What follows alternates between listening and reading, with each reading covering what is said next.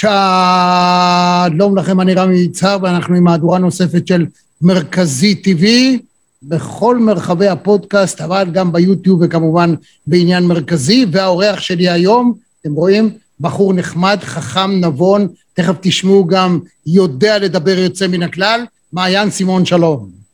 מעיין סמון, עם, עם קמץ בהתחלה. סמון.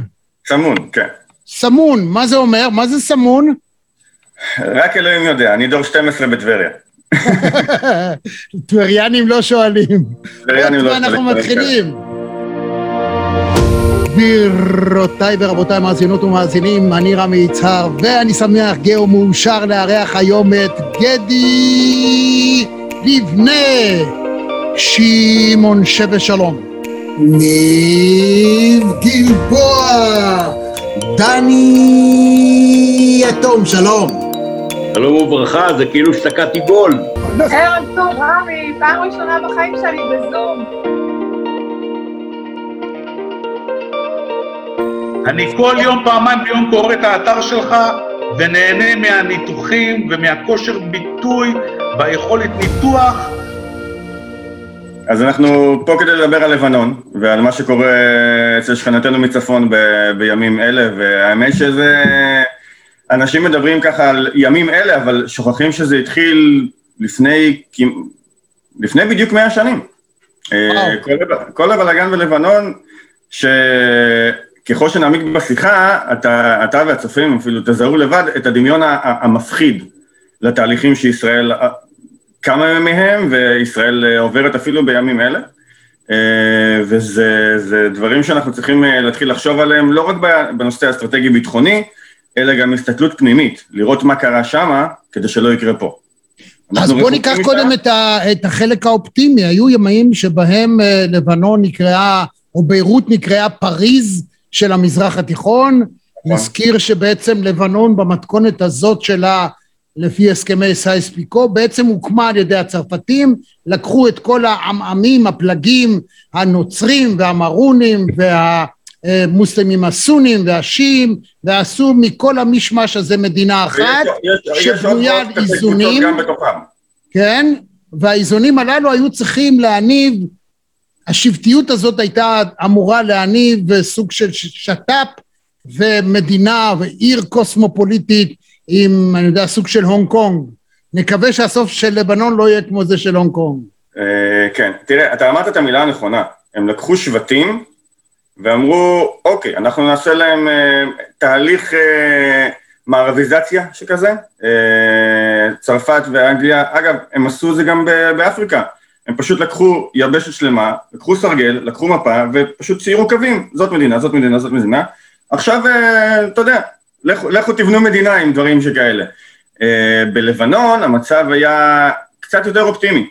כי בלבנון היו את המרונים, שהם היו כוח נורא דומיננטי וחזק, שהצרפתים ראו בו כבן ברית. הם ראו בו כמישהו שיכול להמשיך את, אה, את דרכם, גם, גם כשהם לא יהיו פיזית אה, בתוך, אה, בתוך לבנון. העניין הוא שזה לא תמיד עובד. המרונים בהתחלה שלטו, ובאמת הייתה אידיליה נפלאה מקום לבנון עד ממש כמעט שנות ה-70. 70, 72, 3, 4, 5 אפילו. הייתה אידיליה ממש. מתחת לפני השטח הכל היה רקוב, אבל בחוץ עשו שם עסקים, ולבנון הייתה, נקרא, נקראה אז גרן ליבה אה, בצר, בצרפתית, אה, אה, והיו שם, כמו שאמרתי, עסקים, ובאו תיירים, ונחשבה עיר הקיץ של, של, של, של כל המזרח התיכון, כולם נשאו עיניים אל עבר הפנינה הנפלאה הזאת של, שנקראת לבנון. ולא אבל... רק זה, נגיד שהייתה תקופה שאנחנו בישראל נהגנו לומר, שלבנון תהיה המדינה הראשונה שתעשה שלום עם ישראל, עד כדי כך. זה לא היה תלוש. זה לא היה תלוש. אה, זה מצחיק, אבל אה, היום, אם אנחנו קופצים רגע להווה, לא מעט מהלבנונים, סרקוזי היה שם לאחר הפיצוץ הגדול שהיה בנמל ביירות, הם התחננו בפני הצרפתים, תחזרו. הם התחננו. Uh, אותו דבר גם, גם מול ישראל, אני, אני מדבר מדי פעם, עם, uh, בטח בתקופה של הטבח הנורא שהיה בסוריה, uh, עם סורים והיום עם לבנונים, הם מתחננים שאנחנו נעזור להם, כי אומרים, אף אחד אחר לא, לא, לא, אף אחד אחר לא יעזור לנו. אנחנו בטח לא רוצים את, את אבל איראן. עובדה שהם לא מוכנים לקבל את הסיוע שלנו, כי אני זוכר שבני גנץ הציע עוד בימי הממשלה הקודמת, אחרי הפיצוץ הגדול בנמל, סיוע הומניטרי, והם אומרים לא, גם עכשיו. נכון, אבל פה אנחנו כבר קופצים באמת, שוב, ממש להווה, שבו קיים מצב שהחיזבאללה שולט כמעט, ב, ב, סליחה, השולט זה משהו שהוא בעיניי מסתכל, אבל הוא נמצא בתוך כל צמתי החשובים של לבנון, ואין שום סיכוי שנסראללה וחבר מרעיו ייתנו לישראל להסתער כמושיעה הגדולה, כי הם רוצים להיות המושיעים הגדולים. כרגע התוכנית הגדולה היא שאיראן תממן ותשקיע, אגב, אנחנו גם נגיע תכף לרוסיה ולסין, אבל איראן תממן ותשקיע, חיזבאללה למעשה שקיים כמעט בכל מקום בלבנון, שהוא התחיל ממש בתפר שבין מרכז וצפון לבנון לבין דרום לבנון, ששם בכלל שלטו, אה, שלטה קבוצה אחרת אה, לפני חיזבאללה, אנחנו נגיע גם לזה, יש לנו שיחה ארוכה היום, אה, והוא התפתח לדרום לבנון, ואז הוא התפתח למרכז לבנון ולצפון לבנון, והיום חיזבאללה נמצא בכל מקום בלבנון. הוא שולט, הוא הקים מדינה בתוך מדינה, יש לו גופים משלו, יש לו אנשים משלו, יש לו בתי תמחוי משלו, מקומות רווחה משלו, למעט מטבע יש לו הכל. יהיה זה נכון לומר שבעצם הערעור המשמעותי אירע בגלל הפלסטינים? ספטמבר כן. השחור, 1970, ו... הטבח שנעשה בהם, המלחמה בירדן, והעיפו כן, אותם לשם? פה אנחנו כבר קופצים לירדן, אה, שסבלה קשות מהטרור וה... אני קורא לזה טרלול הפלסטיני. אה, יאסר ערפאת מיודענו וכל אה, חבריו, ביצעו שם ניסיונות הפיכה, אחרי ניסיונות הפיכה ושליות שם שלטון טרור, ולמלך חוסיין פשוט נמאס. אה, הם ניסו להתנקש במלך חוסיין והוא פשוט אמר מספיק, יצא לספטמבר השחור, שנמשך עוד כמה חודשים לאחר מכן, ובהדרגה אש"ף וערפאת גלו ל, ל, ל, ל, למקומות uh, אחרים, וכרגיל במזרח התיכון, כשאתה רוצה, כשאתה קבוצה שאין לך לאן ללכת אליה ואין לך איפה לממש את השאיפות שלך, אתה הולך למקום אחד, אתה הולך לפנינה, ללבנון. כי מצד אחד היא פנינה, ויש שם קרקע פוריה, מצד שני זה לבנון זו מדינה שלא יודעת להגן על עצמה, היא לא יודעת להגן על הסוג של משטר שניסו לבנות שם. הכל שם היה פרוץ, אז כל קבוצה שרצתה מקום, הגיעה ללבנון. תמיד היה איזה חלקת ארץ שניתן להתיישב בה, אז אש"ף אה, התיישבו בדרום לבנון. לקראת 75 אה, כבר כמעט לא נשארו פלסטינים בירדן, חוסיין השלים את המשימה שלו, והגיעו החברים הנחמדים, אה, מאיך שנקרא להם, מירדן, הפלסטינים הגיעו ללבנון. אגב, אם אני זוכר נכון, ב-1974 בוועידת רבת, הליגה הערבית הכירה באש"ף כארגון, כארגון האחראי על כל הפלסטינים. המייצג, הארגון המי... המייצג הבלעדי כן. של הפלסטינים. נכון. כן. הם כאילו נתנו, כביכול נתנו את הסמכויות אה, להחליט בשם העם הפלסטיני שאני טוען שלא קיים. אה, אבל זה כבר נושא לשיחה אחרת. ואז הוא נכנס ללבנון, והתחיל לעשות בה כבשלו. אה, הוא עשה שם מה שהוא רוצה, הוא התחיל אגב גם לירות לתוך ישראל,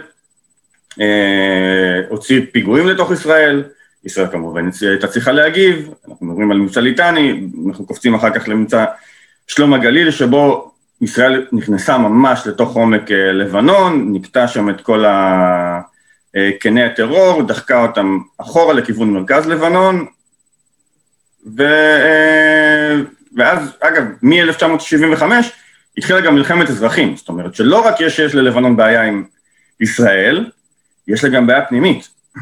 כי אמרנו, יש פלגים, ויש מרונים, ויש סונים, ויש שיעים, ויש כל מיני פלגים, אה, תתי פלגים וכל מיני קבוצות כוח, שהיום אגב קוראים להם מאפיות, קוראים להם אה, אה, אה, קרטלים. הלבנונים קוראים להם קרטלים. הם לא רואים בהם כקבוצות ייצוג, הם רואים בהם כ, כמין קבוצות שבאו להשתלט להם על המדינה והן לא שייכות אליהם. אה, אני מדבר בעיקר על הנוצרים. הנוצרים אגב הם עדיין כוח וקול נורא חשוב בלבנון, בעניין של הצבאי הם פחות. אה, יש הטוענים, לפחות בצד הצפוני שלנו, שלישראל יש יד ורגל במהומה הגדולה הזאת שפרצה, אנחנו הרי בסופו של דבר היינו עם צד אחד ולא עם הצד השני, עודדנו, תראה הטענות האלה נשמעות כלפי האסטרטגיה או הטקטיקה הישראלית גם במה שהיה בגדה, בני הכפר, ניתן נגדנו שאנחנו בעצם הקמנו את החמאס ואנחנו זרענו את, לא את הזרעים שעוררו את כל המהומה הזאת שמונעת בעצם את, אותו, את אותה שליטה או מוטת השליטה האמיתית של אש"ף על כל העם הפלסטיני, so called פלסטיני להשקפתך, אמ, והדבר הזה באיזשהו מקום כן שיחק לטובתנו, לא? לא, קודם כל יש אקסיומה מאוד ברורה בעיניי. איפה שהמערב מתערב, למקום לא לא, צומחים כנה טרור. אז הטענה שאנחנו הקמנו את החמאס היא שווה בערך לטענה שארצות הברית הקימה את, אה, המציאה את בן לאדן. היא לא משוללת יסוד, היא לא נכונה לחלוטין, אבל היא לא משוללת יסוד. אה, אנחנו חוזרים רגע ללבנון, למבצע שלום הגליל, התחלנו ב-82, ב-85 כבר כמעט לא היו פלסטינים בדרום לבנון, הם הוגלו כולם, הוגלו או גלו, איך, איך שירצו להסתכל על זה, אה, לתוניס. אה, אגב, בטווח של, המלחם, של, של הזמן הזה, מ-75 עד 85, יאסר ערפאת דבק באמרה נורא ברורה, אני מלבנון יוצא רק לפלסטין, כלומר לישראל. לא הלך לו. אז הוא, הוא גלה... בסוף ל... הוא הלך ל... בסוף הוא הלך לתוניס, אבל אתה זוכר, בלבנון ובמזרח התיכון לא נשאר ואקום. מי שקפצו על המציאה היו האיראנים. האיראנים תמיד יש להם את השאיפות הגדולות להקים את אה, ממלכת השריעה שלהם. אה, והם אה, ראו שארגון אמל, זוכרים? אמל. אמל. אמל. איך שזה קורא לזה? אצלנו זה מכונה אמל. כן, בסדר. אוקיי, בסדר. הם ראו שהם לא, לא בדיוק מתפקדים. הארגון הזה אגב, אנחנו זוכרים אותו בעיקר מנושא רון ארד. ואז הם אמרו, אוקיי, אנחנו צריכים ארגון שייצג אותנו באמת, אנחנו צריכים ארגון שיהיה זרוע שלנו, והקימו את החיזבאללה.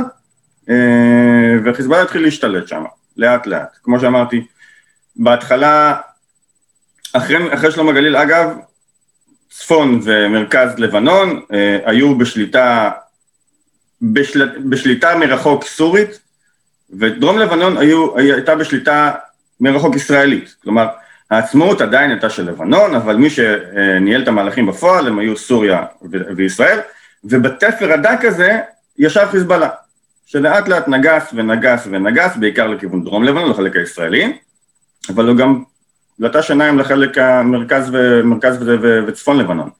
עכשיו, איראן יש לה אינטרס, אז היא תדלקה, תדלקה את, את החיזבאללה. עוד פיגועים ועוד קטיושות ועוד אה, אה, אה, מהלכים אה, צבאיים, גרילה, זה מצחיק, כי חיזבאללה רואה את עצמו גם כארגון גרילה וגם כצבא בפני עצמו, בו זמנית זה ארגון שהוא די ייחודי, וכמובן ישראל נכנסת, יוצאת, נכנסת, יוצאת, אה, הלבנונים כמובן לא אוהבים את זה, ובשלב מסוים, אה, אתה יודע, אחרי שנות, בשנות ה-90 אגב מלחמת האזרחים מסתיימת לכאורה.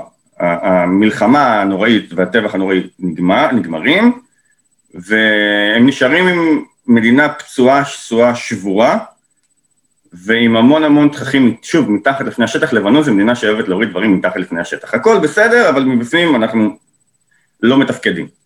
מה, ש... מה שקורה גם היום, דרך אגב. לבנון היא מדינה מתפקדת, אבל בחשיכה. אוקיי? אה, זאת אומרת שאין שם חשמל היום. אה, קראתי ציוץ של מנהל בית, בית החולים הגדול שם, ממש לפני כמה ימים, שטוען שבמשך 26 שעות לא היה להם חשמל בבית החולים. החשמל מגיע ללבנון בערך שעה, שעתיים, שלוש ביום, אז היו ימים גם שלא היה חשמל בכלל. כן. שאנשים מתחילים למות מהמצב הזה. היו אה, שידורים חיים שאפשר לראות, נדמה לי עד היום אפילו, על המצב הנורא בלבנון, ו... האמת שהם די רחמים אה, על, על חלק מהעם, על האדם הפשוט שסובל, זה נורא. והשאלה היא, יחד עם זאת, ברגע שמאה שנה זה כבר ככה, למה אתה, או יש מי שסבורים שזה על סף קריסה אמיתית? כי... לפחות הכותרת במגזין שאתה עורך, כן. מידה הייתה כזאת ש... מייצרת את החשש או את הרושם שמא הכל יקרוס, וואו, מה יקרה? ראש הממשלה שלהם, אה, אה, ראש הממשלה הזמני, יש לציין, שהתפטר והוא, לא, אה, והוא עדיין ראש הממשלה, חסן דיאב, אמר את זה במילותיו שלו, לבנון לפני פיצוץ חברתי. עכשיו, צריך להבין, הפיצוץ הוא לא רק כלכלי, הכלכלי זה, הכלכלה זה הסימפטום. המטבע שלהם נשחק, הבנק העולמי, הבנק העולמי הגדיר את המשבר הזה כגדול ביותר ב-150 שנה האחרונות, יש שם אינפלציה שפשוט מרקיעה שחקים, זה כבר היפר אינפלציה, זה לא אינפלציה, אה, הכל שם פשוט מרוסק, אין שם אוכל, אין שם תרופות, אין שם חשמל, אין שם דלק. יש מצב אפילו יותר חמור לפי מה שאני קראתי, ש... ואגב ראיתי אפילו תמונות בטלוויזיה, חיילים דוחפים אוטו צבאי, כי אין להם דלק, הם מתחננים. לאזרחים, תנו לנו ליטר דלק, וזה, שום דבר לא זז לשום מקום, רמי, יותר, שם. הגנרלים, שאגב, הצבא זה הגוף היחיד שיש בו עוד קצת אמון uh, בקרב האזרחים, הגר, הגנרלים מוכרים כלי מלחמה כדי לממן משכורות לחיילים. צריכים, צריכים להבין לאיפה זה מגיע, נכון. תדמיין, אה, תדמיין טנק לצורכי תיירות. אבל הם צריכים כסף לחיילים, אין להם ברירה אחרת. מה זה אומר מבחינתנו, לפי דעתך? תראה, אני, אני אמרתי, אני מחלק את זה לשניים. אחד, ברמה הצבאית-אסטרטגית, המצב שם הוא מאוד, מאוד בעייתי לנו. אה, אנחנו תראה, רואים... כרגע צריך להגיד את האמת, יש שקט, זאת אומרת, זאת הזירה היחידה שבסך הכל, רגע, בוא, בוא נדבר... במזרח התיכון אף פעם אין שקט. שקט הכל יחסי. אתה יודע, כן. בזירה שלנו, בשכונה שלנו תמיד יש באיזשהו מקום משהו. אבל יחסית, האי, אתה יודע, בפרספקטיבה לאחור, אז אותם מבצעים והבוץ הלבנוני, מה שנקרא, לפחות השיג משהו, המבצעים הגדולים השיגו משהו, וזה גורם הרתעתי, משמעותי, ובינתיים, תראה, גם במבצע, תראה, אלמלא הייתה לנו הרתעה כלפי החיזבאללה, לא היינו יכולים ללכת לשני מבצעים כאלה בעזה, כשבעצם הם כמעט שלא עושים כלום. בעיקר בפעם האחרונה, זאת עובדה. טוב, בוא, אנחנו לא מתווכחים פוליטיקה. אני מבין לפי תנועות העיניים שלך איפה אתה פוליטית. הנתונים שלך מדויקים. הסיבות לנתונים נתונות למחלוקת. כי אתה צריך להבין, חיזבאללה יצא, סוריה יצאה מלבנון. סוריה שלטה בלבנון הרי, סוריה יצאה מלבנון וחיזבאללה הלך גם למלחמת האזרחים בלבנון. חיזבאללה כרגע לא יכול להתעסק עם ישראל, יש לו בעיות אחרות. יפה. אז הרתעה, אנחנו אוהבים להתייחס אלינו לדבר החשוב בעולם, אבל זה לא, לא, לא מדויק. נכון, הייתה הרתעה, נכון, חיזבאללה חושש ממה שישראל יכולה לעשות לו, הוא יודע שישראל יכולה לא להחריב אותו, אבל לתת לו מכה קשה נוספת. אז הוא כרגע שקט, הוא מנהל את המלחמות שלו. כי הוא נמצא במלחמה אחרת כרגע, הוא לא יכול להתנהל בשני חזיתות, בטח לא מול ישראל, אוקיי? אם היה שקט בלבנון ובסוריה, אני מבטיח לך שהיינו מקבלים טיל פה, קטיושה שמה, אה, ברדה ברדה תל אביב זה כבר היה מגיע, לא רק ברדה ברדה חיפה. תשמע, מכל מי שמשלה את עצמו שהערבים התחילו לאהוב אותנו, זה לא קורה. ואני לא יודע אם זה יקרה כל כך מהר. הערבים, כמו שאנחנו אוהבים להתייחס אליהם, מסובכים. יש חלק שאוהבים אותם. תתפלאו. מתוך אינטרס. מתוך אינטרס. גם, גם. זה מתוך אינטרס, בעיקר. שהנביא מוחמד השאיר צוואה, הוא השאיר צוואה לשמור על היהודים. אוקיי. אנשים שוכחים את זה. נכון, לא, לא. את מה שעשו הזרמים למילותיו של הנביא מוחמד, אה, אנחנו רואים היום, אבל... ברגע שאתה, גם אם אתה עושה הסדרי שלום, ותמיד צריך לזכור שהסדרי השלום שאנחנו עושים, הם עם השליט ולא עם העם. אני לא חושב שישראלי יכול לטייל בקהיר. אני לא חושב... יש ישראלים בקהיר. סליחה? יש ישראלים בקהיר. נכון, הם לא עם מגן דוד בכיפה. הייתה תקופה ש, שביקרנו בכיף בפירמידות, ו... אכלנו חומוס בקהיר, אבל עדיין... היינו תמימים, המצב לא השתנה. אוקיי, אה, אבל אתה לא יכול להגיד... כן, אתה לא יכול להגיד שזה... שהעם המצרי עשה איתנו סולח, עשה איתנו ממש שלום. לא. ממש לא. אז צריך, את זה צריך להבין. לא שאני נגד השלום הזה, אני בהחלט בעד, בעדו, ואני טוען שתמיד בסוף האינרציה, כוח האינרציה, יש לו את העוצמה משלו. ובעצם האסטרטגיה התמידית של מדינת ישראל הייתה לשחק על זמן. אנחנו תמיד היינו יותר קטנים, יותר חלשים, יותר ויותר, ואמרנו בואו נשחק על זמן. אז זה התחיל מבן גוריון, שסלח לגרמנים ולקח שילומים כדי שלא נפשוט רגל. היינו במצב די דומה ללבנון, ואז הוא אמר, מה לעשות? אוקיי חברים, כל ניצולי השואה, אני לוקח את הכסף, אני עושה שלום עם הגרמנים, זה מה שיאפשר לנו לייצר את מדינת ישראל, וזה מה שקרה. בהמשך, כל מה שאנחנו תמיד עושים, ולא חשוב מי ישלוט כאן, זה להרוויח זמן. כי אנחנו יודעים שאנחנו, אתה יודע, לא להגיד על זמן שאול, אבל בכל זאת, בית ראשון 74 שנות עצמאות, בית שני 74 או 73, אנחנו בעוד מעט יום העצמאות ה... 75. בוא נקווה שנשאר פה עוד כמה אלפי שנים. כן, כן, אז אנחנו משחקים על זמן.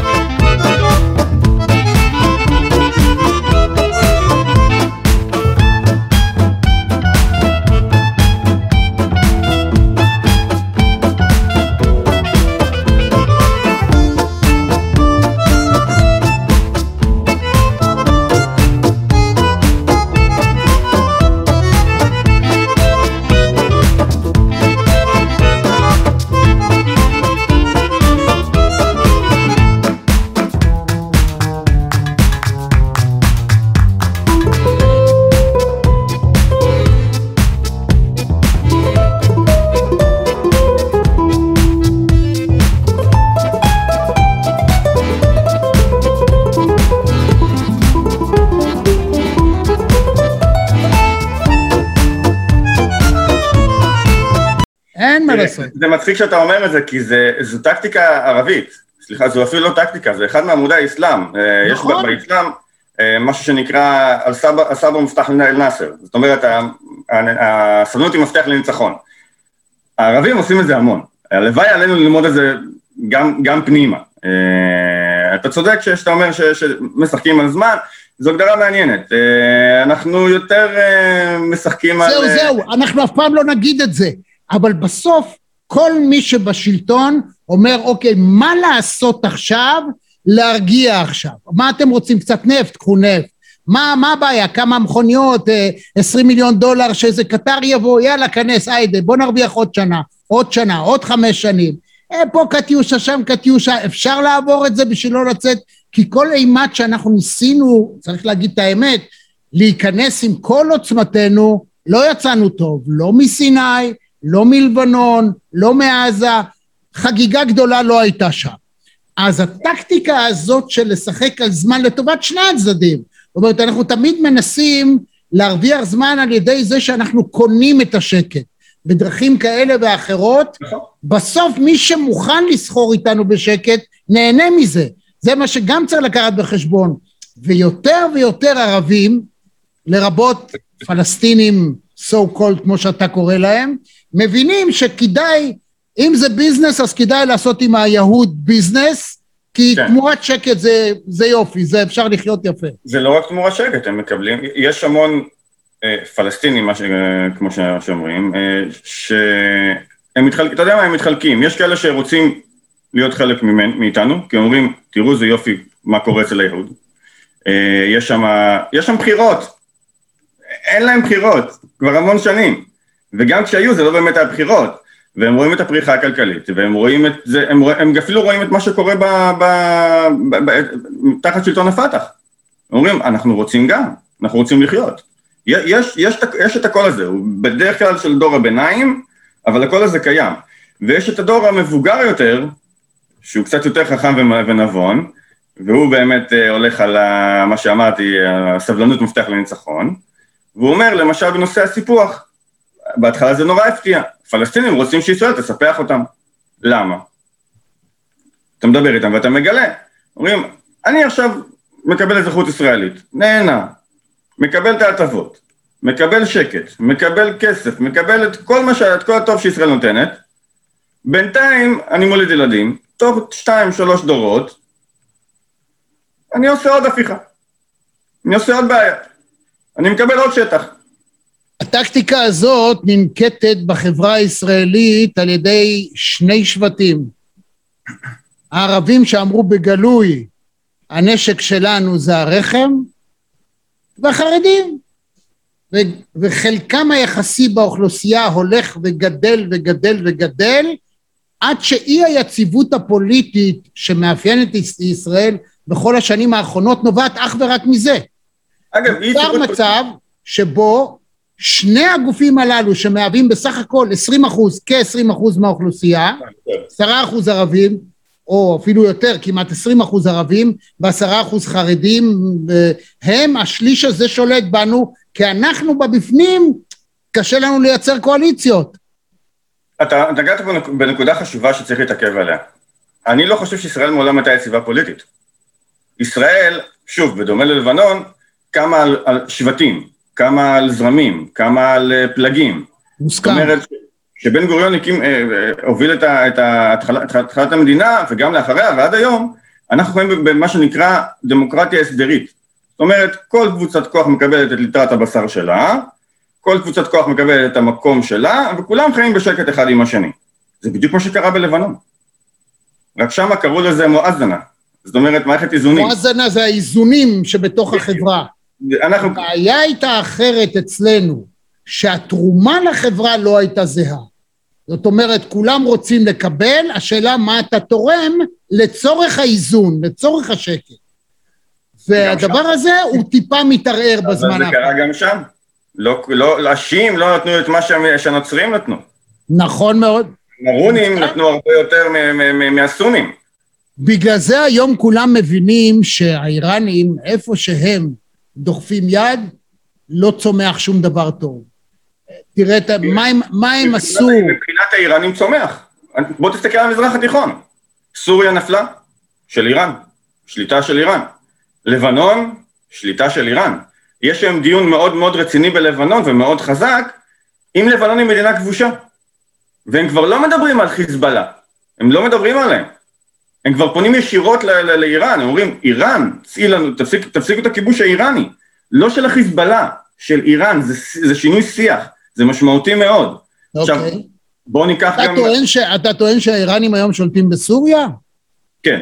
הרוסים אני לא בטוח שיסכימו לזה, ואסד יסכים, ואנחנו לא בטוח שנסכים לאמירה הזאת, אבל האינטרס שלהם, והם חיים במה שנקרא מואזנה עם, עם האיראנים, הם, הם בסדר ביחד, אוקיי?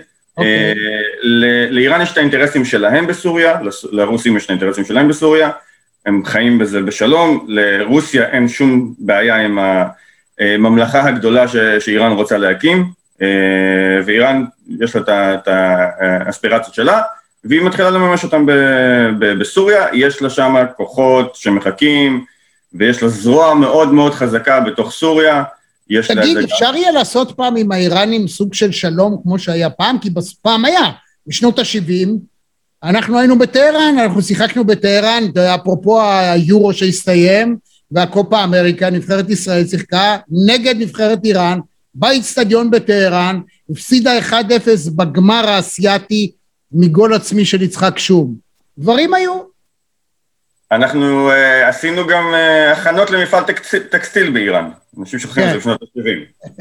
uh, היה, שיתוף פעולה מאוד מאוד חזק בין איראן לישראל, זה נכון, ואז uh, הגיעה המהפכה, uh, וכל עוד uh, השלטון הזה uh, נמצא בחיים, מה שנקרא, והוא שולט, אין שום סיכוי שיהיה שלום בין ישראל לישראל לאיראן, למרות שהאיראנים הצעירים בעיקר, אמרתי, מאוד מאוד מאוד מאוד מאוד אוהבים את ישראל, הם רואים בנו כ- כסוג של אח גדול, כדוגמה וכמופת. אה, פה זה כבר לא אינטרס, פה זה כמיהה. אה, אנחנו משחקים על זה נורא יפה, כי מה שקורה בסעודיה הוא די אה, ביד מכוונת מערבית, שגם לישראל יש נגיעה בנושא. סעודים לא נלחמים באיראן פיזית, הם נלחמים בתרבותית. אתה פתאום רואה קונצרטים, בסעודיה, אתה רואה את השפע, אתה רואה את המודרניזציה, את, ה, את האמריקניזציה שנכנסת לשם, והאיראנים רואים את זה, והאיראנים היו עם נורא מפותח, עד שדיכאו אותם. והם רואים, והם... ולכן עכשיו הם סגרו הסכם לשלושים שנה עם סין.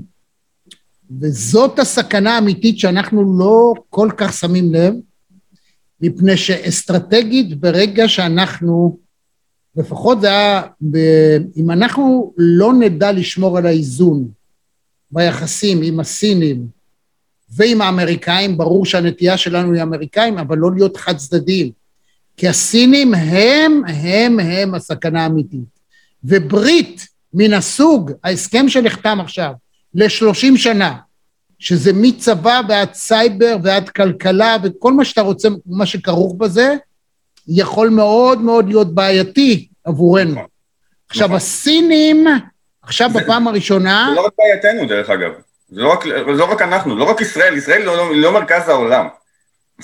אנחנו נוטים לשכוח את זה. אבל שלי ושלך כן, מרכז אה, העולם כן, שלנו. כן, מבחינתי ישראל היא לפני הכל. אה, לא כסביבת בחירות, אלא כאורח חיים. אבל uh, יש כאן, סמואל הנטינגטון כתב ספר מאלף שנקרא התנגשות הסיביליזציות, וזה בדיוק מה שקורה. הסיביליזציה המערבית מול הסיביליזציה הלא מערבית, הקיצונית, uh, uh, הדיקטטורית, תשימו לב מי, מי נלחם במי. וזה מה שקורה, רוסיה, סין, איראן, ארה"ב, ישראל, מדינות אירופה, כל אחד... זה עניין לשיחה אחרת על קריסתה של הדמוקרטיה. זה התחיל מקריסת הסוציאליזם והקומוניזם. זה הולך לקראת קריסת הדמוקרטיה, מפני שהדמוקרטיה חדלה להיות דמוקרטיה, היא הפכה להיות קפיטליזם, וברגע שהוא הפך להיות חזירי, הוא ממוטט את התשתית שעליו הוא, הוא בעצם, האמריקאים קצת מאבדים את. היסודות שלהם בגלל הקפיטליזם שהוא חזירי. הדמוקרטיה, הדמוקרטיה היא בסדר גמור, הקפיטליזם הוא בסדר גמור. תראה, נטען עד היום, יש נשיא שהפסיד בבחירות בארצות הברית והוא טוען שהוא לא הפסיד, שזה רמאות. זאת אומרת, הדמוקרטיה, אין קבלת הכללים, אני חייב להגיד שגם פה בארץ אני רואה את זה. זאת אומרת, אין קבלת הכבוד, הפסדת בבחירות, יש מישהו אחר, שנבחר, תן לו את הכבוד, קום, תלחץ לו יד, תקרא לו אדוני ראש הממשלה, כמו שהוא קורא לך. עזוב, אני לא רוצה להיכנס עכשיו לפוליטיקה יותר לא, מדי, כי זה... המהות, המהות היא אחרת. יש יש להם על מה להתבסס כשאומרים את זה, גם טראמפ וגם נתניהו בארץ. אנחנו רואים פה ראש ממשלה עם שישה מנדטים. זה, זה חוקי. לא, זה לא נכון, זה לא נכון, הוא לא שישה מנדטים. הוא... לא, לא. 60 ומשהו מנדטים, אין דבר כזה לא שישה מנדטים. אני לא נכנס לך לוויכוח הפוליטי. אז גמרנו, אז בוא נעזוב את זה. לא, אל תגיד, הוא לא ראש ממשלה של שישה מנדטים, הוא ראש לא, לא, ממשלה של רוב בכנסת. מנדטים, זה חוקי, זה בסדר. יש כאלה שטוענים שזה לא לגיטימי. זה הוויכוח. באותו דבר בארצות הברית, יש... תראה, הוויכוח פה הוא לא שישה מנדטים ולא מה שקרה, ולא זה שביידן ניצח, הוויכוח פה הוא אחר. הוויכוח הוא פה על ערכים... תשמע, ביבי מעולם לא קיבל יותר מ-20, כמה זה? 30 מנדטים? אה, לא, לא, אנחנו... זה 20, זה, זה רבע, זה 25 אחוז, אז מה? גם אין לו רוב. ת, תמיד הוא נבנה על משהו. אין הבדל אמיתי, אם אתה מדבר על דמוקרטיה ועל רוב, אין הבדל אמיתי בין 25 אחוז, שזה המפלגה הכי גדולה בישראל, למישהו שהוא סתם אגב יהיה חבר כנסת, ולכנסת מותר על פי החוק למנות חבר כנסת. הכלל היחיד שחל בפוליטיקה הישראלית ובחוק הישראלי הוא המגבלה היחידה היא, בארצות הברית הוא חייב להיוולד בארצות הברית. בישראל הוא חייב להיות חבר כנסת, לא מספיק, לא משנה איפה נולדת, אבל אם אתה חבר כנסת, אתה יכול להיות ראש ממשלה. אז כיוון, הואיל וכך, האמירה הזאת היא אמירה לא הוגנת. המצב החוקי, הטענות, יש טענות גם פה וגם פה. תמיד יכולות להיות טענות, אבל הן לא רלוונטיות. זה הדיון, אתה דיברת על טראמפ, אז נתתי את הדוגמה הזו. אה, טראמפ יש לו את הטענות הלגיטימיות שלו, הוא הפסיד, הוא יודע שהוא הפסיד. למה הוא הפסיד, איך הוא הפסיד, זה כבר דיון אחר. אבל שוב, אנחנו נכנסים פה למלחמת, להתנגשות הציוויליזציות בתוך, בתוך המערב הדמוקרטי. כי יש גם את המחנה הלאומי שמרני, אבל בגלל זה אני אמרתי לך, אה, דיברתי איתך על הנושא של אולי קריסת הדמוקרטיה, מפני שתמיד היו כללי משחק. יש כללי משחק, זאת אומרת, אתה עושה הכל, אבל יש בחירות, וואנס הפסדת, אז אתה מקבל את זה שהפסדת ואתה הורס את הדברים, גם באיחור של חודש ומשהו, ואתה הולך למקום אחר, כי, כי אלה הכללים. אם אתה רוצה שיכבדו אותך מחר כשאתה תיבחר, לא? זה בסדר. אתה לא יכול כבר חצי שנה, הוא לא נשיא, להמשיך כל יום הוא מופיע, הוא אומר שגנבו לו את הבחירות. אנחנו מדברים פה על לבנון. לדעתי, כן. אנחנו, שוב, אני רוצה כן לקחת את זה לנושא של הפרוגרסיבים, מול, מול המחנה השמרן הלאומי, זה שמקדש את הלאומיות שלו, את מדינת הלאום, זה בדיוק מה שקרה גם בלבנון. מלחמת האזרחים פרצה בין הקבוצה אה, של ה... שהובילה, שהובילו המרונים, שאגב היו שם גם מוסלמים, אה, לבין, אה, שזו הייתה הקבוצה שאמרה, אני רוצה את הלאום הלבנוני, אני בונה אותו, אני רוצה את הערכים שלי, אני רוצה להשאיר את המצב על כנו, כמו שקמה את המדינה, ככה זה יישאר, ואל מול קבוצות שנכנסו, הפ- הפלסטינים, אש"ף, הארגונים אה, שאיראן החדירה לשם, השיעים, הסונים, הנאצריסטים, שלקחו אה, השראה מ- מנאצר במצרים, הם אמרו, אני לא רוצה לבנון, אני רוצה מדינה פן-ערבית, אני רוצה את הלאומיות הערבית, לא את הלאומיות הלבנונית. וכאן, וכאן נכנסה, נכנסה, נכנס הפיצוץ הגדול, שהביא למלחמה, למלחמת האזרחים הנוראית, שנמשכה כמעט חמישה, 15 שנה, אוקיי? שם התחילה הקריסה הבאמת גדולה של לבנון, כי מי, נכון, היו שסעים ומתחת לפני השטח היה כל מיני uh, תככים ומזימות, מה שנקרא, אבל לבנון פרחה. Uh, ובשנות ה-90 זה נגמר. ומאז לבנון מנסה לחיות עם הראש מעל המים, והמערכות שלה מושחתות מהיסוד, והלבנון נשלטת על ידי קבוצות כוח, שאמרתי, הלבנונים היום קוראים להם אה, אה, אה, קרטלים, קוראים להם כנופיות, קוראים להם אה, אה, אה, בש, בשמות ש, שלקוחים רק מה, מהגטאות בארצות הברית ומהמשטרים הקומוניסטיים סוציאל, סוציאליים שנמצאים בדרום אמריקה. מה לפי דעתך ישראל צריכה, איך היא צריכה להיערך? תראה, קודם כל אני בטוח ש, שיש הערכות מצב ושיש אה, שיש, אה, אה, תוכניות לעתיד, אבל מה שאצלי מעלה חששות זה המדיניות שלנו מול ארצות הברית. כי ארצות הברית, האינטרס שלה כרגע הוא למשוך את ידיה מכל מה שקורה במזרח התיכון בעיקר, כי זה כאב הראש הגדול שלה, ולהתמקד בכמה דברים. הראשון, המלחמה שלה בקורונה, ארה"ב לא בדיוק התאוששה מהקורונה. השני, השני זה שיקום הכלכלה. טראמפ שיקם מאוד את הכלכלה האמריקאית, ואז הגיעה הקורונה, ששוב הורידה, שוב הכניסה את האמריקאים לבעייתיות. ויש להם גם את סין על הראש. אז ישראל ולבנון ואיראן לא בדיוק מעניינים אותם. אנחנו רואים את זה בהסכם הגרעין ש, שמנס, שמנסים לגבש. הרי מה, מה, כל, מה כל המשחק פה? הסכם הגרעין שביידן רוצה להביא הוא לשבע שנים. למה שבע שנים? מאוד פשוט. קדנציה אחת זה ארבע שנים, ובאופן מסורתי, למעט מקרים חריגים, נשיא ממשיך לשני, לשני קדנציות. בין אם זה יהיה ביידן או בין זה תהיה אה, קמלה האריס או מי מטעמם, אוקיי? אז אבל דמוקרטים ישל- ישלטו, ככה הסטטיסטיקה אומרת, במשך שמונה שנים. שנה אחת כבר חלפה. ייגמרו, ייגמר, ייגמרו שבע השנים האלה, ייגמר גם ההסכם עם איראן, זה כבר לא בעיה שלהם. כרגע יש להם שבע שנים של שקט. הם לא צריכים את הכאב ראש הזה, אוקיי? וזה מה שהם מנסים להש... להשתית על ישראל. פה אנחנו כן נכנסים לפוליטיקה הישראלית, שהתפיסה של נתניהו ושל המחנה השמרן אומרת, אני אדאג לעצמי, אני אדאג לאינטרסים שלי.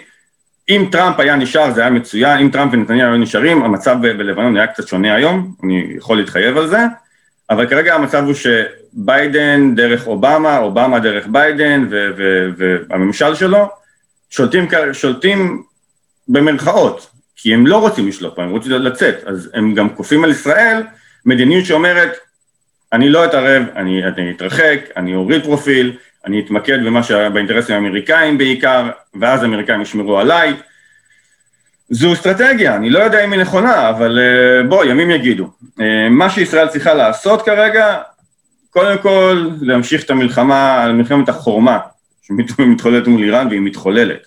זה שאנחנו לא רואים טילים באוויר ומטוסים ו- ו- ונושאות מטוסים, זה לא אומר שאנחנו נמצאים בסוג של מלחמה קרה, נקרא לזה ככה מול איראן. אה, אז זה דבר ראשון, קודם כל להגביל את הכוח האיראני.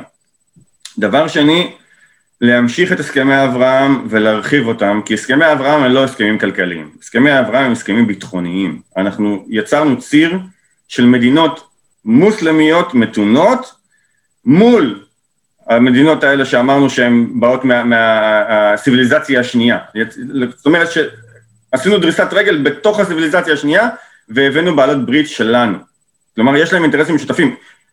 האמירתים לא מאוהבים בנו, אוקיי? הם גם לא באמת צריכים את הכסף הישראלי. נכון, זה נחמד שאנחנו אה, טסים לדובאי ולאמירויות ומכניסים כסף אה, מהתיירות, כי כרגע עם כל אה, העושר שלהם, הם צריכים להכניס גם כסף, ותיירות שם זה, זה נדבך מאוד, מאוד גדול, וישראל שולחת שם כמעט רבע מיליון ישראלים.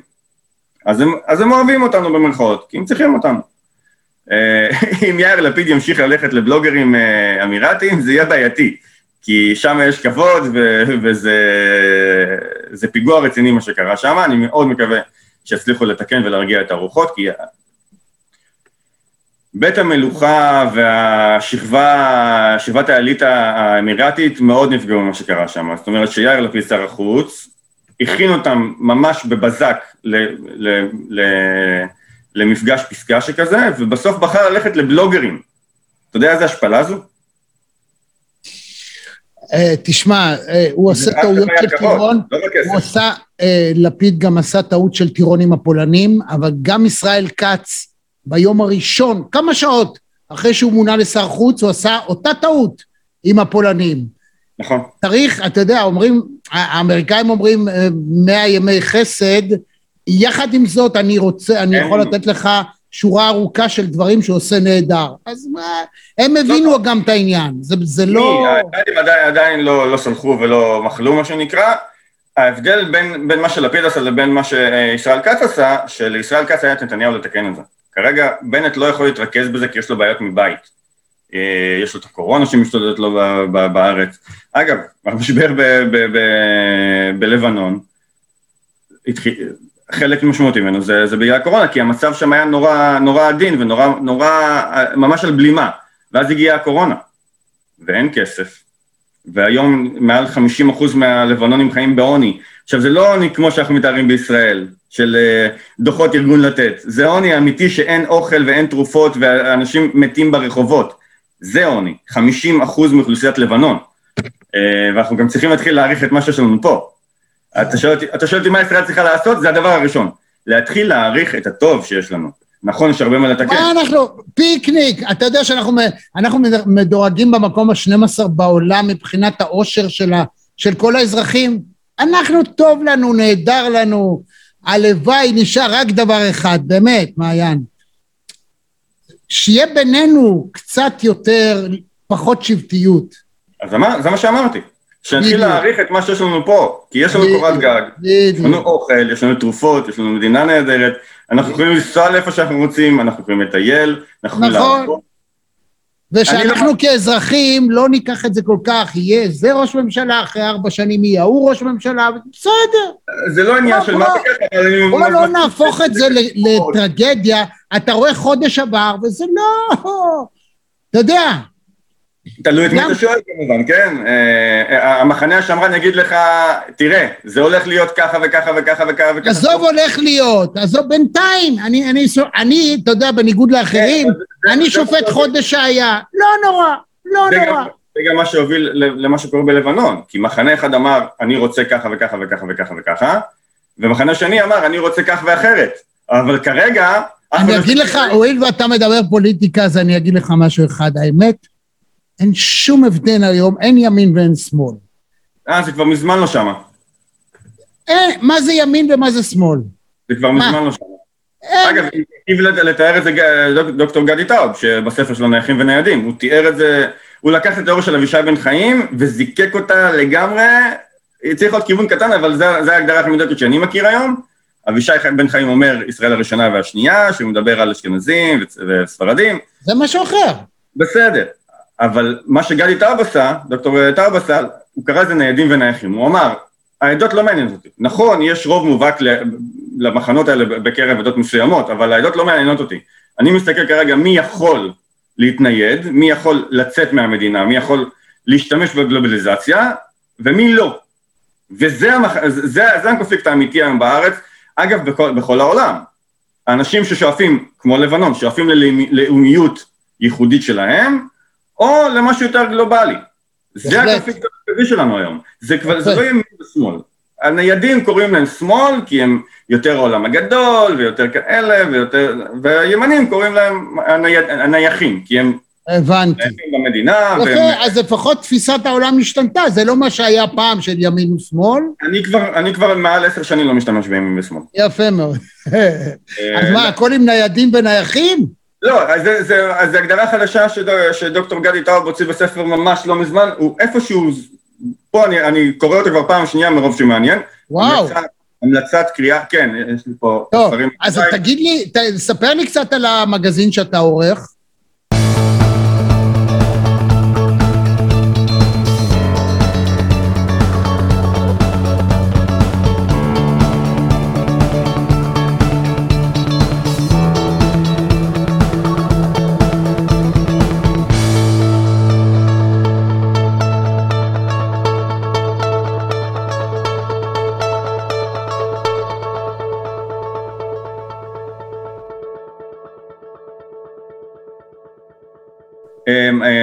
זה נקרא מידה, זה משהו שהוא די ותיק, הוא כבר כמה... אז זה מידה כנגד מידה? כאילו עין תחת עין? מה, הכוונה מידה? או מידות טובות? מידות טובות. זה יכול להיות גם וגם.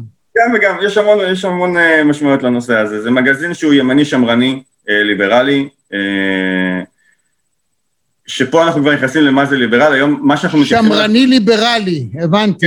ימני שמאלני. לא. נייח נייד.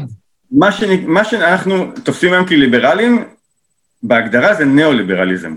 זאת אומרת, מעל, הליברלים אומרים ככה, אני רוצה לתת חופש, אני רוצה שהמדינה תפסיק להתערב, אבל אני גם רוצה לשמור על מסגרת מסוימת. הניאו-ליברלים, מה שאנחנו היום מכנים, מכנים ליברלים, אומרים, צאו לי מהחיים, אני לא רוצה השגחה, אני לא רוצה מדינה, אני לא רוצה... לא, לא, לא, לא, לא, ליברלים הם לא כאוס, לא, לא, אתה, לא, לא, אתה, כאוס. יש לך נטייה, יש נטייה לאנשים מסוימים, להקצין לא כל דבר למה, הליברלים לא אומרים שאנחנו רוצים כאוס. אני מדבר על ניאו-ליברלים. ניאו-ליברלים זה לא ליברלים, אתה אומר... אבל היום התפיסה כביכול הליברלית יותר מדברת לניאו-ליברליזם. הליברלים... מאז ומתמיד אנשים, יש אנשים שרוצים כאוס, ויש אנשים שרוצים שליטה מוחלטת, דיקטטורית, של אלוהים, של בית המקדש, של הרב, של מי שלא יהיה, של השייח, של, של אב המשפחה. פטריארכליזם, כאילו האבא הוא הבעל הבית שקובע הכל, לעומת הצד ההפוך של זה, שזה הפקרות מוחלטת. איש הישר בעיניו יעשה מה שהרס אותנו מאז ומתמיד. נכון. עכשיו, הליברליזם הקלאסי שאליו מידה אה, מתייחסת, זה הליברלי, הליברליזם שאומר, אני כן רוצה מסגרת מסוימת, אבל אני רוצה שקצת תצא לי מה, מהכיס ומהחיים ותן לי קצת חופש פעולה, אוקיי? אז זה, זה מידה, זה שמרן, ליברלי, אנחנו מדברים בצורה מאוד אינטלקטואלית, אנחנו מאוד מכוונים לשיח שהוא עובדתי ושיח שהוא יותר עמוק, להבין את המהלכים. למשל, שוב, לבנון, הרי בכל מרכזי החדשות, אתרי החדשות, ערוצי החדשות, מדברים על מה כאן ועכשיו. אף אחד לא מדבר מאיפה זה התחיל, איך נבין למה זה קרה. אז אנחנו יודעים שאין אוכל, ואנחנו יודעים שאין חשמל, ואנחנו יודעים שאין תרופות, אבל למה אין תרופות? למה? זה השורש. אותו דבר פה, למה ישראל, הדמוקרטיה הישראלית לא יציבה? מאיפה השורש? הרי זה לא נתניהו ובנט התחילו את זה, זה הרבה לפני. ברגע שאנחנו יורדים לעומק הדברים, אנחנו מבינים מאיפה זה הגיע, אנחנו גם יודעים איך להתנהל מול זה ואיך לפתור את זה. אז תן לי להמליץ על המגזין שלכם, באהבה. יפה, אז uh, זה כיף גדול היה לדבר איתך, ותיתן לי בבקשה, תיתן לכולנו, לכל המאזינים והצופים והקוראים, איך מגיעים אליכם, נרשמים, מנוי, זה בחינם, איך זה עובד? קודם כל ככה, גוגל, מידע, מ"ם ד' ה'. לא, זה יהיה לנו גם למטה כאן. אנחנו ראשונים. כאן, זה יהיה, וכל אחד יוכל ללחוץ ולהגיע. כן, כן. לשמחתי אנחנו אתר מאוד, עם תפוצה מאוד מאוד גבוהה, אז אנחנו ראשונים בחיפוש של גוגל, גוגל אוהבים אותנו. אה, אנחנו מתבססים על מודל של מנויים, אה, זאת אומרת שבלי המנויים אנחנו לא נוכל לעשות את מה שאנחנו עושים ואנחנו צריכים את העזרה הזו. המנויים מתחילים מ-25 שקלים ויש לנו גם תורמים של תורמים 500 ו-1,000 ו-2,000 שקלים בחודש. יפה מאוד.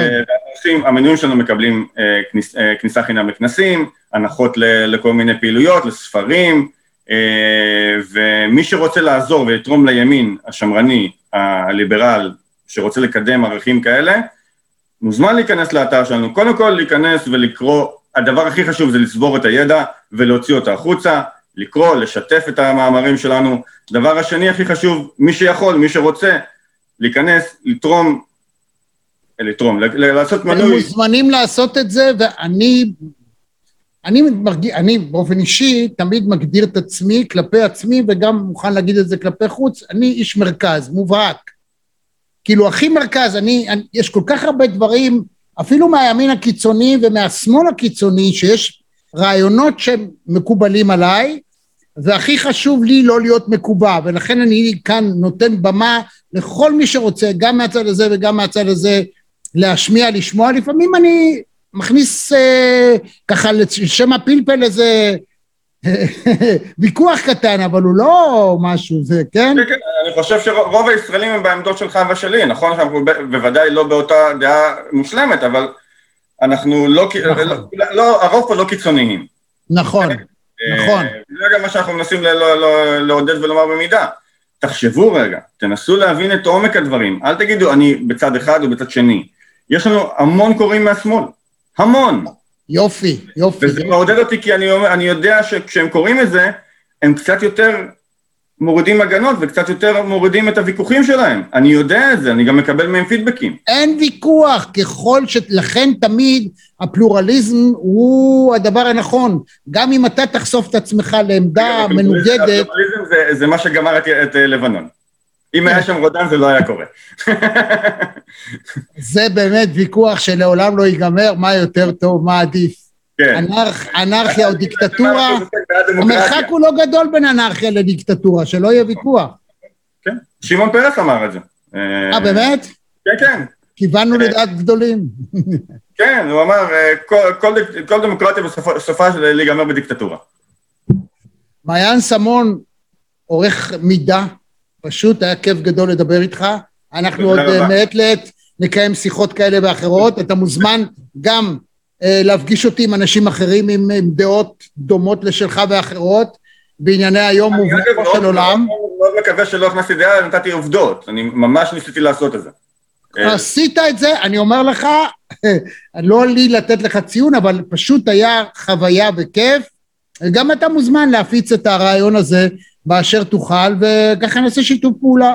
אהבה גדולה, ובאמת, תודה רבה לך רמי, תודה על הבמה, תודה על כל מה שאתה עושה, על הפעילות המאוד מעניינת שאתה עושה, אני צופה ועוקב אחרי הבלוגים שאתה מעלה, ואחרי הוידאו שאתה מעלה. אני שוב פונה למי שצופה בנו, כנסו למידע, קראו, שתפו, עשו מנוי, זה מאוד חשוב, כדי שנוכל להמשיך לפעול, ובואו, בואו נשמור... באמת, חברים, אני אומר, 20, אם זה הולם אתכם, 25 שקלים, היום סלט עולה 50 או 80 שקל, שאתה יושב, זה באמת כל כך חשוב לקדם אנשים כמו מעיין, וכל מי שעוסק, זה לא משנה מה, מה, מה עמדתו, מה השקפתו. חשוב לי מאוד שאנשים חושבים, יהיה מי שיקדם אותם. כי כשאנשים חושבים גם מתרועעים, אתה רואה פתאום, הזכרת את גדי טאוב, איפה הוא היה לפני כמה שנים ואיפה הוא עכשיו, או גדעון לוי, פתאום אנשים, אתה יודע, עצם זה שהם נחשפים לדעות אחרות, הם פתאום יכולים לשנות את דעתם. איך אמר משה דיין? רק חמור לא, לא משנה דעתו. אגב, גדי כתב, דוקטור טאב כתב אצלנו לא מעט, עירית לינור כתבה אצלנו, יש לנו כותבים מדהימים ונפלאים, יש לנו כוכב חדש שעולה, שנקרא יובל בלומברג, שחובה לקרוא את המאמרים שלו על הדמוקרטיה. וואו. כן, כן, כן, כן. אז yeah, יש לנו מאות מנויים ואלפי מנויים, תצטרפו אלינו. שיהיה בהצלחה. תודה, תודה לך. ביי ביי. עד כאן מהדורה נוספת של מרכזי TV. אם היה לכם כיף, אם נהניתם, אנא לחצו לייק וגם על הפעמון כדי לקבל רמז על המפגש הבא שלנו. אני רמי יצהר, להתראות.